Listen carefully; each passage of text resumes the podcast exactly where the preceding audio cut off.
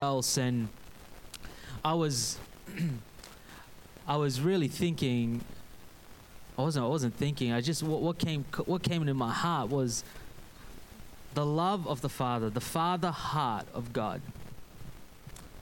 I don't think people realize the love that God has for them. Christians, we may, because we talk about it a lot, but I think most people out in the world would probably look at God and see more the judgmental aspect of God. Now, God is a judge, don't get me wrong, but He has a heart of a father, the perfect father. Not a distorted view of father that we may have, but the perfect father. And we see that in the prodigal son. And so, my prayer is for that people that are walking in this morning, people that are, walking next week or the week after, would experience the love of a father, a real father, the true father of us all. We're going to continue with our series. Today is not specifically a Father's Day message, but we will relate it to what we have been doing in terms of fathers, or what we have been celebrating, I should say, in terms of fathers. We've been doing this series from Corinthians called Crazy Church. Not us.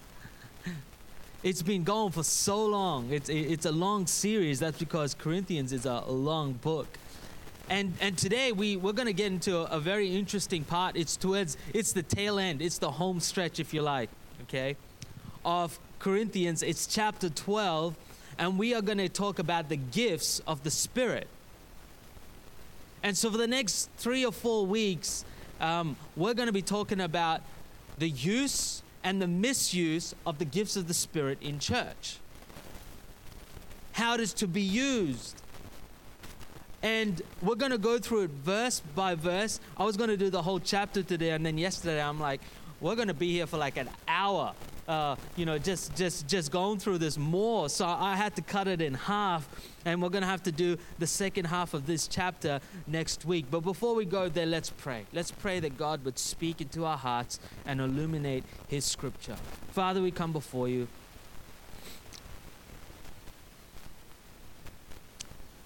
We acknowledge Your presence. We don't step into Your presence lightly.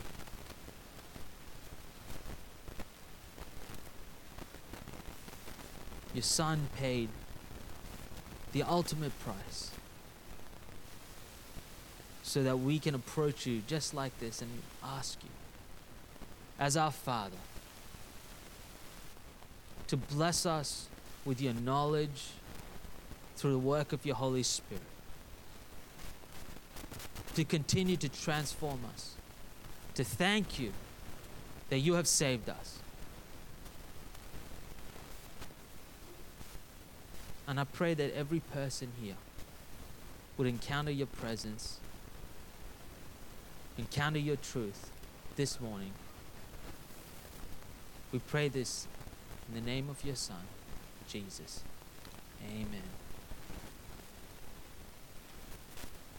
1 Corinthians chapter 12, verse 1, Paul says this.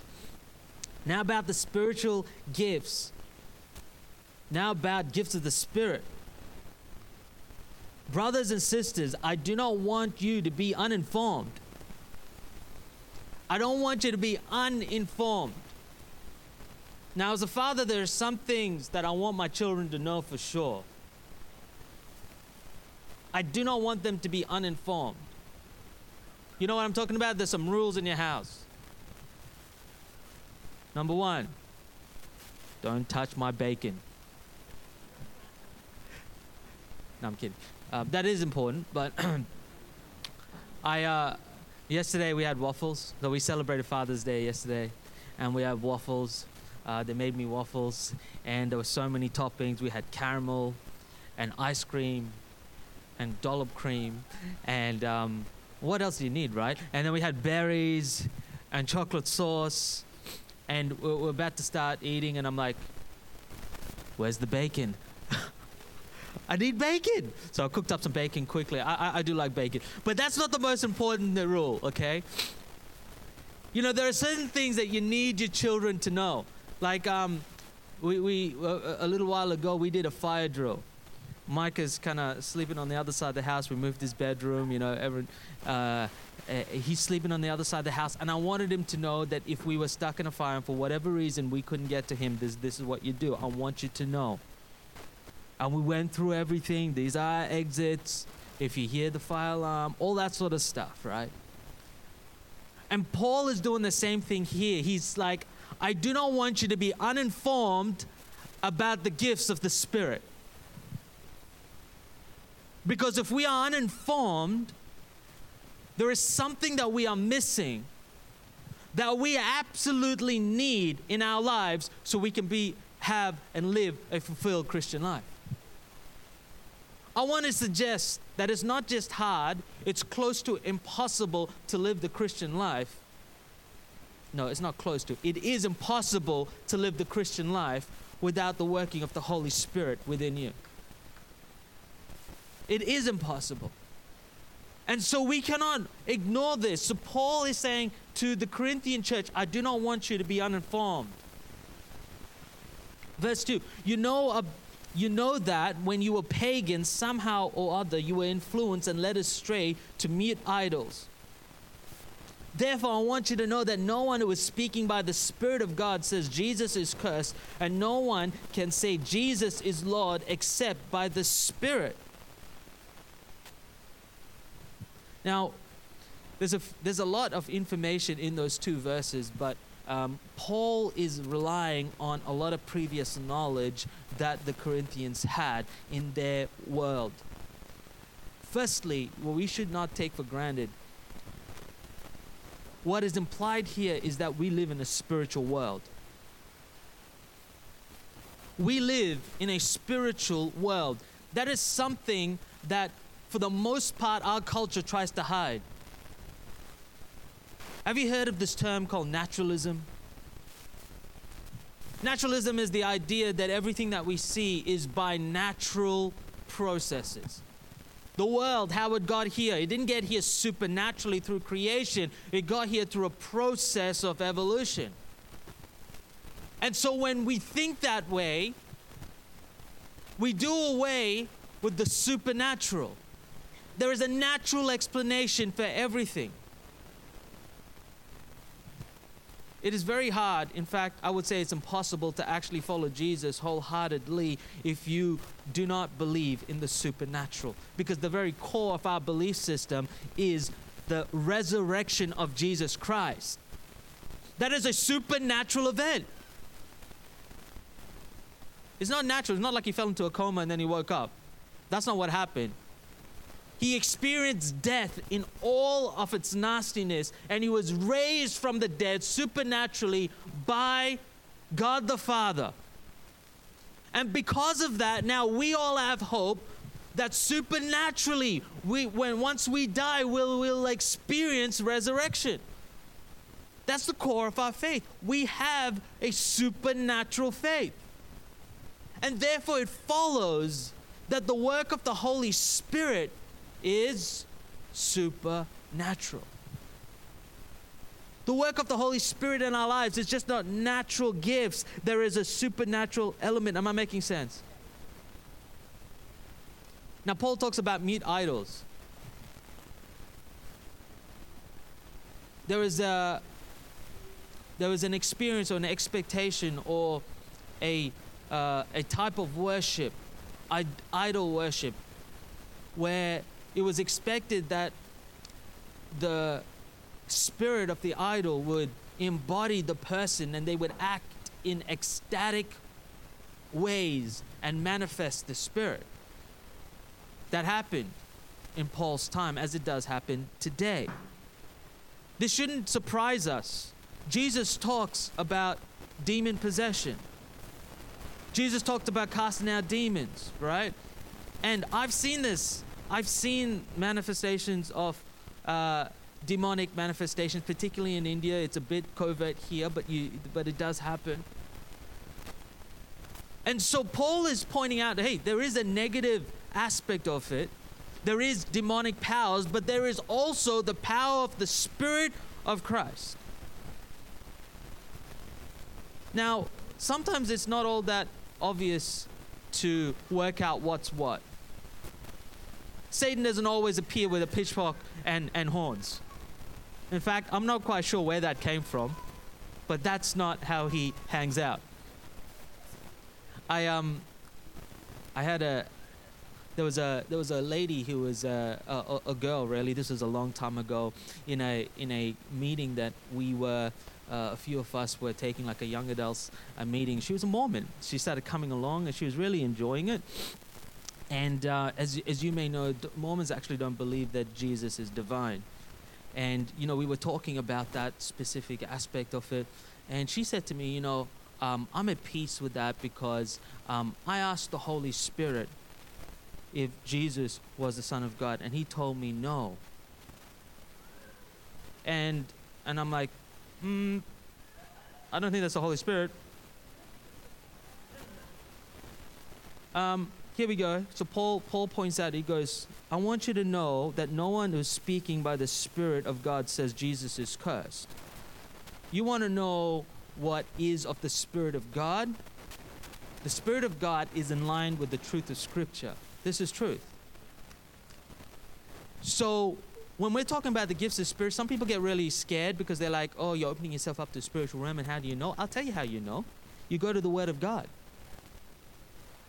So you got all this, you got obviously demonic activity, and you've got some sort of spiritual activity that sometimes we don't know because it comes wrapped up in some religion, or it comes wrapped up in something nice, but it's not in line with Scripture. Can I encourage you, when we step into the spiritual realm, as we ought to, because we are living in a supernatural world, and we believe in a supernatural God, and we believe as we are supernatural individuals, and we step into that, make sure it's in line with the Word of God. All right? Because people do all sort of weird things, call it the working of the Spirit, and it's not in line with Scripture. Because the Spirit cannot say Jesus is cursed, nor can anyone say Jesus is Lord except by the Holy Spirit. Are you getting me here? Are you with me here? Jesus, the Apostle Paul, through the work of the Spirit, is saying, I do not want you to be ignorant of the gifts of the Spirit, but I also want you to understand what is in line with truth and what is in line with the world that is against the truth. And it's important that we can differentiate. So what are these gifts? What are the gifts of the Spirit? We're going to go through some of these, and then we're going to talk about some practical application. Verse 7. I'm going to skip a few verses, and I'm going to come back to those verses a little bit later. Now to each one, the manifestation of the Spirit is given for the common good. Now, why is the gifts of the Spirit given? For the common good. Right? We're going to talk about misuse of the working of the Holy Spirit. We'll talk about that next week. But for the common good, it's good for us all if every person is working in their gift. Now, for a second, I want you to imagine that someone is walking around with a whole bag of gifts. Okay? I don't want to compare the Holy Spirit to Santa, so I'm not going to go there. But just go with me here, all right? Someone's walking with a whole bunch of gifts through here. Now, some people get, you're going to get a voucher, all right? You're going to, $50 voucher, you're going to Westfield voucher. Some people are going to get a tool, a hammer. Some people are going to get whatever it is. Now, some of those gifts are going to be a one-off sort of, you're going to use it, there's some special knowledge, there's something that you can use, you get to use it once. Other gifts are going to be there more, you can reuse a hammer, you know what I'm talking about. So we're going to go through these gifts, and you're going to recognize some of these, some of the differences between this. And this is really the work of the Holy Spirit. It says in verse 4, there are different types of gifts, and but they're distributed by the Holy Spirit. We'll go there and look at that in just a second. Verse 8, to one there is given through the Holy Spirit a message of wisdom. Ever say wisdom? That's one of the gifts. What is that? We'll go through it in just a second. To another, a message of knowledge, or some translations say word of knowledge. Everyone say knowledge. By means of the same Spirit, to another faith. Say faith. By the same Spirit, to another gifts of healing. Say healing. By that one Spirit, to another miraculous powers. Say miraculous. To another prophecy. Say prophecy. To another speaking in different kinds of tongues. Say tongues. To another the interpretation of tongues. Say interpretation of tongues. All these are the work of one and the same Spirit, and He distinguishes them to each one just as He determines. Now, I want to point out that there are 9 gifts here, by the way, if you've been counting. There's 9. However, when you look further on in Scripture, further on in the same chapter, in verse 28, there are a few more that come out. So let's go there. Verse 28, he says, and God has placed in the church, first of all, apostles, second prophets, third teachers, then miracles, then gifts of healing, of helping, that wasn't in the previous list, of guidance. That's a very interesting word, guidance there. It's translated in the NIV, guidance. In other translations, it's translated as administration or leadership. That's a gift. That's a gift of the Holy Spirit and of different kinds of tongues.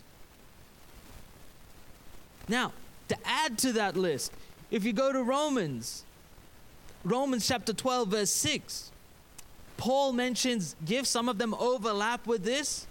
Some of them are not mentioned here. Let's have a look. Romans chapter 12, verse 6-8. We have different gifts according to the grace given to each of us. If your gift is prophesying, then prophesy in accordance with your faith. If it is serving, then serve. If it is teaching, then teach. If it is to encourage, then give encouragement. That's a gift. If it is giving, then give generously. If it is to lead, do it diligently. If it is to show mercy, do it cheerfully. Now, depending which theologian you talk about, and there are offices like prophet, apostles, and so on, and gifts, but we're not going to go through all of that.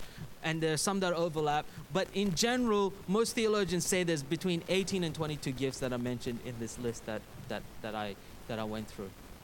Paul talks about those gifts. But here's the point. There are supernatural gifts. There are gifts of the Holy Spirit that He wants each one of us to have. He distributes them. He gives them out. And He wants you to use them to profit for the common good in your life. That's good news. Now, we can't go through all of these. We'll be here all day. But I just want to go through 9 of these gifts that are given in the chapter we are looking at. The first one we talked about was the gift of wisdom. The gift of wisdom is a spiritual, supernatural understanding that is upon you, wisdom to make choices and decisions in accordance with God's will. Who's ever been in a circumstance where you're like, man, I don't know what to do? Who would like a gift of wisdom deposited in that circumstance? That is part of the work of the Holy Spirit. And I believe with all my heart that He wants to actually give us supernatural knowledge and understanding to live a life. I think these days as a parent, you need some supernatural wisdom to raise your children. There is so much stuff going around, particularly with technology, that we don't even know how to use in comparison to our children. Like we were watching something the other day, and the person mentioned, it ran off a list of all these social media platforms. We didn't know half of them. Now, we know the common ones, Facebook, Instagram, Snapchat, all that. Okay, we know them. I don't have Snapchat, right? I don't have TikTok. I stay off that. I'm a Christian. I'm messing with you. I'm just kidding. I don't, we need some supernatural wisdom in how to raise our children. Guys, we don't have to do it ourselves. We have the work of the Holy Spirit within us. That's what Paul is saying. If we're going to take this scripture seriously, like the rest of it, and apply it, apparently there are gifts that the Holy Spirit wants us to have